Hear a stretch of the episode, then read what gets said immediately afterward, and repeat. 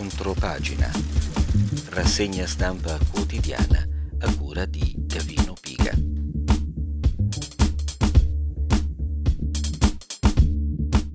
saluto a tutte le giubbe rosse in ascolto. Oggi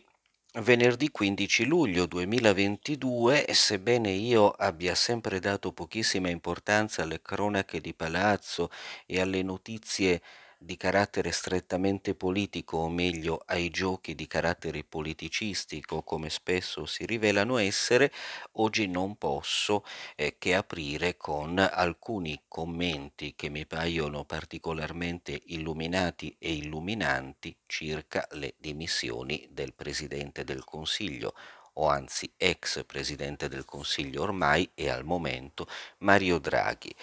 Ora, chiaramente il più critico nei confronti di Draghi fra eh, i, i, vari editorialisti mainstream è Marco Travaglio. Eh, effettivamente oggi il Fatto Quotidiano titola in prima pagina Il papete di Draghi, se sfiduciato da solo e l'editoriale di Marco Travaglio si intitola Whatever It Moito. Ci voleva il migliore dei migliori per regalarci una farsa che nemmeno l'inesauribile repertorio comico della politica italiana aveva mai sfornato. Il Premier riceve la fiducia della maggioranza assoluta delle due Camere e corre a dimettersi frignando non gioco più, me ne vado. Si può capire il logorio nervoso di un ex banchiere abituato ad atterrare dall'alto su poltrone monocratiche per comandare da solo e catapultato alla guida di un governo di destra centro-sinistra, ma siccome è noto che non si assembrano partiti opposti senza una sopraffina abilità di mediazione, chi non se la sente rifiuta. Invece Draghi accettò. Chi è causa del suo mal pianga se stesso. Peraltro di quel mal fu corresponsabile Mattarella, che diversamente da lui fa politica da 42 anni e il 2 febbraio 2021 impose un governo senza formula politica, con tutte le forze in Parlamento, un governo di tutti o quasi, che come già quello di Monti si è rivelato ben presto il governo di nessuno. La hubris di abolire le differenze, soffocando la dialettica e lo scontro fra le idee, cioè di cancellare la politica, spianando e riplasmando i partiti a immagine e somiglianza di Draghi era una pretesa tanto autoritaria quanto velleitaria, infatti si è, resa su, si è retta su continue lesioni costituzionali. Parlamento ha girato a suon di decreti e fiducie, co-belligeranza per procura in Ucraina, eccetera, prove muscolari antidemocratiche, o così o me ne vado, io tiro dritto, ne ho piene le tasche, gne gne, ed è durata fin troppo. Poi con l'approssimarsi delle elezioni la politica, cioè il confronto scontro fra idee e interessi diversi, si è ripresa al suo posto, anche per il montante malcontento popolare, per il dolce far nulla di un governo paralizzato dai veti e dall'incapacità del Premier di mediare e rispondere con prontezza alle crisi, dal Covid alla guerra alle autosanzioni. Eh, ma anche dalla sua svogliata inerzia divenuta rivalsa rancorosa dopo la mancata ascesa al colle. Bastava prendere sul serio la sua autocandidatura natalizia per capire che Draghi cercava la fuga, perché il progetto era fallito. In primavera riprovò a sganciarsi col pretesto dei no delle destre su catasto e balneari, ma ormai c'era la guerra e gli amici angloamericani lo inchiodarono lì Ora finalmente è riuscito a scansarsi prima che esploda l'autunno caldo. La crisi l'ha cercata lui, stracciando le bandiere del Movimento 5 Stelle, avvallando la scissione di Maiana, sparlando di Conte a Grillo, rifiutando di stralciare dal DL aiuti inceneritore e norme contro reddito di cittadinanza e superbonus, e imponendo l'ennesima fiducia, per addossare la colpa, anzi il merito, ai 5 Stelle, infine raggelando Mattarella col gran rifiuto di ieri, e allora la formula politica c'era e come. Tutti invocavano il papete e nessuno capiva che lo stava preparando Draghi. Anche Belpietro sulla verità oggi naturalmente dedica il proprio editoriale a questo argomento con un taglio un po' diverso, certamente critico rispetto al governo Draghi, anche lui peraltro condivide l'idea che Draghi già da parecchio tempo non veda l'ora di lasciare Palazzo Chigi anche per evitare forse quella che sarebbe la fase più difficile della legislatura, ma lui mette l'accento anche sulle possibili alternative,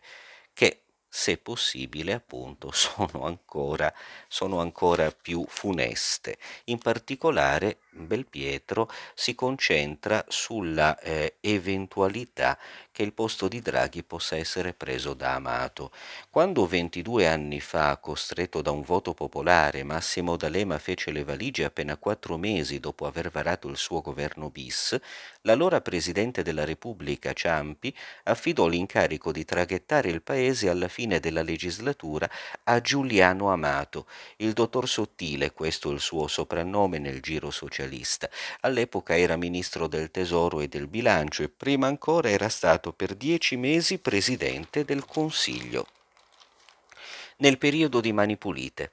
Ricordo come titolai il giornale che allora dirigevo, Ci tocca pure l'amaro Giuliano, perché il suo arrivo a Palazzo Chigi era un boccone difficile da mandare giù, soprattutto ricordando che pochi anni prima l'odierno garante della Costituzione e attualmente infatti il presidente della Consulta, aveva messo le mani in tasca agli italiani, rendendosi responsabile di un prelievo forzoso sui conti correnti. Però non ho mai pensato che a distanza di anni mi sarebbe potuta mi si sarebbe potuta presentare l'occasione di riprodurre lo stesso titolo. Non ci sono bastati una sfilza di governi tecnici e di premier non scelti dagli elettori, ma potremmo doverci sciroppare un altro esecutivo calato dall'alto e per di più guidato da un burosauro della Prima Repubblica. La prima volta che Amato mise piede a Palazzo Chigi come segretario del Consiglio dei Ministri era l'agosto 1983 con il governo Craxi. Poi fu ministro del tesoro con Giovanni Goria e prima e, e poi con Ciriaco De Mita. Quindi due volte premier, una ministro dell'interno e l'altra delle riforme costituzionali. Risultato, l'Amaro Giuliano è in politica ininterrottamente da almeno 40 anni, con incarichi vari, come la presidenza dell'antitrust, della Treccani e appunto della Corte Costituzionale, tutti ovviamente di rigorosa nomina partitica. Ecco, a quanto pare potrebbe toccare a un tipo simile fare da traghettatore fra Draghi e chi vincerà le prossime elezioni, una minaccia che sicuramente è stata messa in circolo dal Quirinale allo scopo di convincere anche i più riottosi a tenersi stretto l'attuale inquilino di Palazzo Chigi. Già perché se l'ex governatore della BCE non accettasse il bis, potrebbe essere amato a rappresentarci.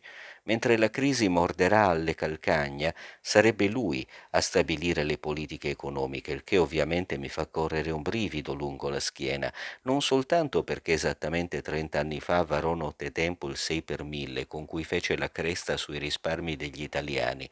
ma nel 2011, prendendosi una pausa fra un incarico e l'altro, concesse un'intervista al Corriere della Sera in cui sostenne che la patrimoniale era l'unica via d'uscita alla crisi economica italiana. Insomma, per nulla pentito del prelievo forzoso, era pronto a un nuovo scippo, dimostrandosi recidivo. Dunque l'idea che a Palazzo Chigi ci sia lui non può che far rizzare i capelli a chiunque ricordi, come tutte le stangate fiscali, dalle sue del 92 fino alle più recenti di Mario Monti, non abbiano mai risolto il problema della mancata crescita del paese, ma semmai l'abbiano aggravata. Perciò se davvero Mattarella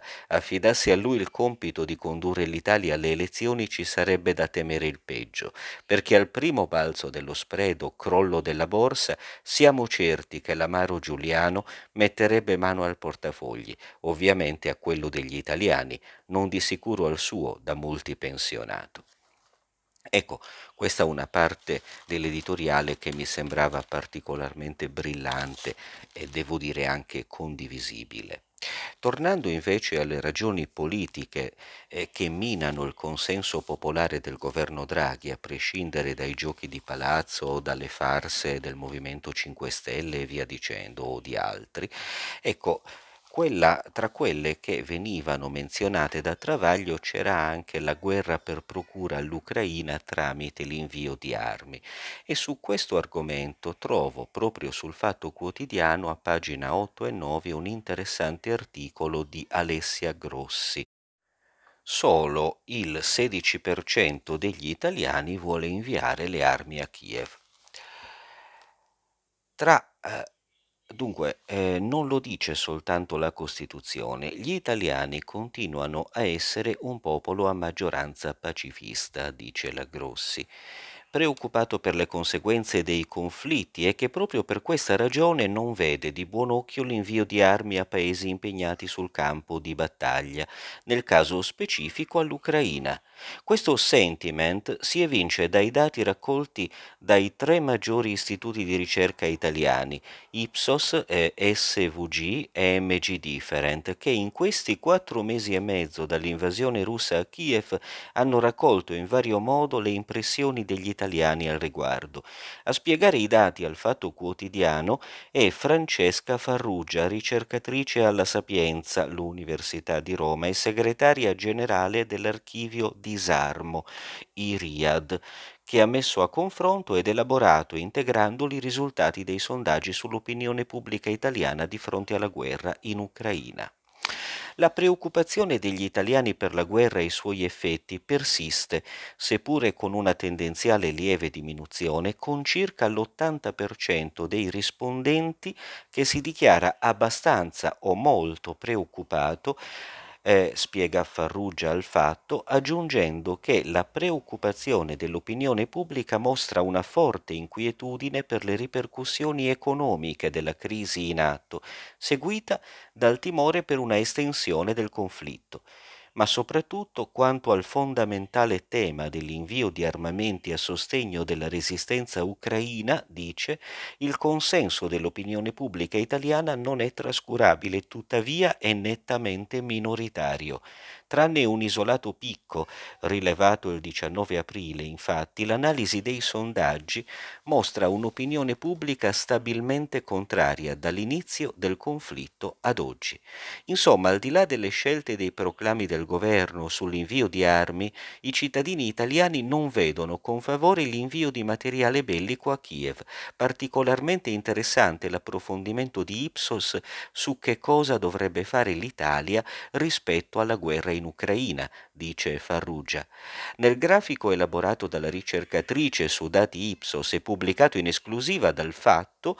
dal 20 maggio all'8 luglio la percentuale di chi auspica l'intervento diretto della Nato nel conflitto è bassa, con un massimo del 9%, registrato il 3 giugno. Gli italiani che invece pensano che bisognerebbe continuare a inviare armi a Kiev si attesta su una media del 16%, con un picco del 20% l'8 luglio. Con maggior favore, cioè tra il 19 e il 31% dei rispondenti, è vista l'opzione di mantenere le sanzioni ma smettere di mandare armi. Questo dato anche in scollamento con il sentimento europeo, che vede il nostro paese, con la caduta del governo inglese di Boris Johnson fin dal principio maggiore partner di Zelensky, a capo dei sostenitori anche militari dell'Ucraina. Il dato più rilevante tuttavia resta che al netto della percentuale di chi non esprime la propria opinione, la maggioranza relativa degli intervistati auspica il ritiro delle sanzioni e l'assunzione da parte dell'Italia del ruolo di mediazione. Tra il 26 e il 28%, tranne che nella rilevazione del 3 giugno. Così sottolinea Farrugia. Anche su questo tema, quello delle rappresaglie economiche nei confronti di Mosca già messe in atto dall'Unione Europea e dagli Stati Uniti, dunque, le rilevazioni sono in controtendenza rispetto all'orientamento politico. Per fugare i dubbi residui circa l'atteggiamento prevalentemente pacifista, tra virgolette, dell'opinione pubblica italiana, analizza ancora la ricercatrice, basta guardare cosa rispondono gli intervistati sul prospettato aumento delle spese militari che l'Italia ha voluto portare al 2% come il resto dei paesi alleati per una spesa pari al 3,5% del bilancio dello Stato, vale a dire 38 miliardi l'anno entro il 2028. Rispetto a tale incremento gli italiani si dichiarano nettamente contrari, spiega Farrugia, che aggiunge le rilevazioni periodiche di MG Different mostrano infatti la grande maggioranza dei rispondenti in disaccordo con la scelta governativa di aumentare le spese militari, con un picco verso l'alto del 60% dei rispondenti nella rilevazione del 5 aprile e uno verso il basso del 48% nella precedente rilevazione del 22 marzo. La percentuale di chi è invece favorevole a tale incremento raggiunge il valore massimo del 30%. Ad analoghe conclusioni giungono le rilevazioni una tantum di Euromedia e Ipsos in entrambi i casi, continua la Farrugia, eh, le alte percentuali, 61% o nella rilevazione di Euromedia e 54% in quella di Ipsos, le alte percentuali di rispondenti ovviamente, si dichiarano in disaccordo con l'aumento delle spese militari. Spese militari che secondo l'ultimo report NATO diffuso ad aprile sull'impiego di risorse dal 2017 al 2020 sono aumentate proprio nell'anno della pandemia sotto il governo di Giuseppe Conte, passando da 21 miliardi a oltre 26, come anticipato dal settimanale L'Espresso. Fuori anche dalla guerra in Ucraina, l'Italia dal 2014 è andata incrementando la spesa militare più della Germania, dall'1,1% del PIL all'1,5%, con Berlino che si è fermata all'1,4%. Italiani popolo di pacifisti, si diceva, e non soltanto, anche lungimirante informato, se si pensa che in un sondaggio del del, dell'European Council for Foreign Relations pubblicato il 9 febbraio 2022 e riferito a interviste raccolte alla fine di gennaio su cosa pensavano allora, prima dell'invasione russa, della possibile guerra in Ucraina gli europei, il 43% degli italiani alla domanda quanto è probabile un'invasione da parte di Putin la vedeva già come molto probabile, contro il 33% dei tedeschi, ad esempio. Mi sembrava interessante potervi leggere integralmente questo articolo così ricco di dati, certamente da tenere in considerazione. E infine vi avevo promesso che avrei recuperato qualche articolo dalla verità di ieri riguardo alla questione del Covid, dell'emergenza sanitaria, delle politiche sanitarie e mantengo la promessa, recuperando quantomeno un pezzo che a me sembra particolarmente inquietante di Patrizia Floder-Reiter. Il futuro dell'intelligenza artificiale spiano i tweet per scoprire chi non si vaccina. Un grande fratello anche nei social. Dal post di un utente sarebbe possibile identificare il suo atteggiamento nei confronti dei vaccini e questo grazie a un algoritmo messo a punto da ricercatori dell'Università di Warwick a Coventry nel Regno Unito. Il modello di intelligenza artificiale è stato presentato due giorni fa alla conferenza annuale del ramo nordamericano della Società Scientifica e Professionale Internazionale delle persone che lavorano su problemi che coinvolgono il linguaggio naturale e la computazione, finanziata eh, dalla eh, UK Research and Innovation, la ricerca è stata condotta dal professor Julian He del Dipartimento di Informatica dell'Università inglese, che assieme ai collaboratori ha prodotto l'algoritmo Vaccine Attitude Detection dai commenti su Twitter riferiti a paura per gli aghi o scarsa fiducia nelle istituzioni sanitarie o ipotesi di complotto in corso, il modello può riconoscere che la persona che lo ha scritto probabilmente è contraria alle vaccinazioni.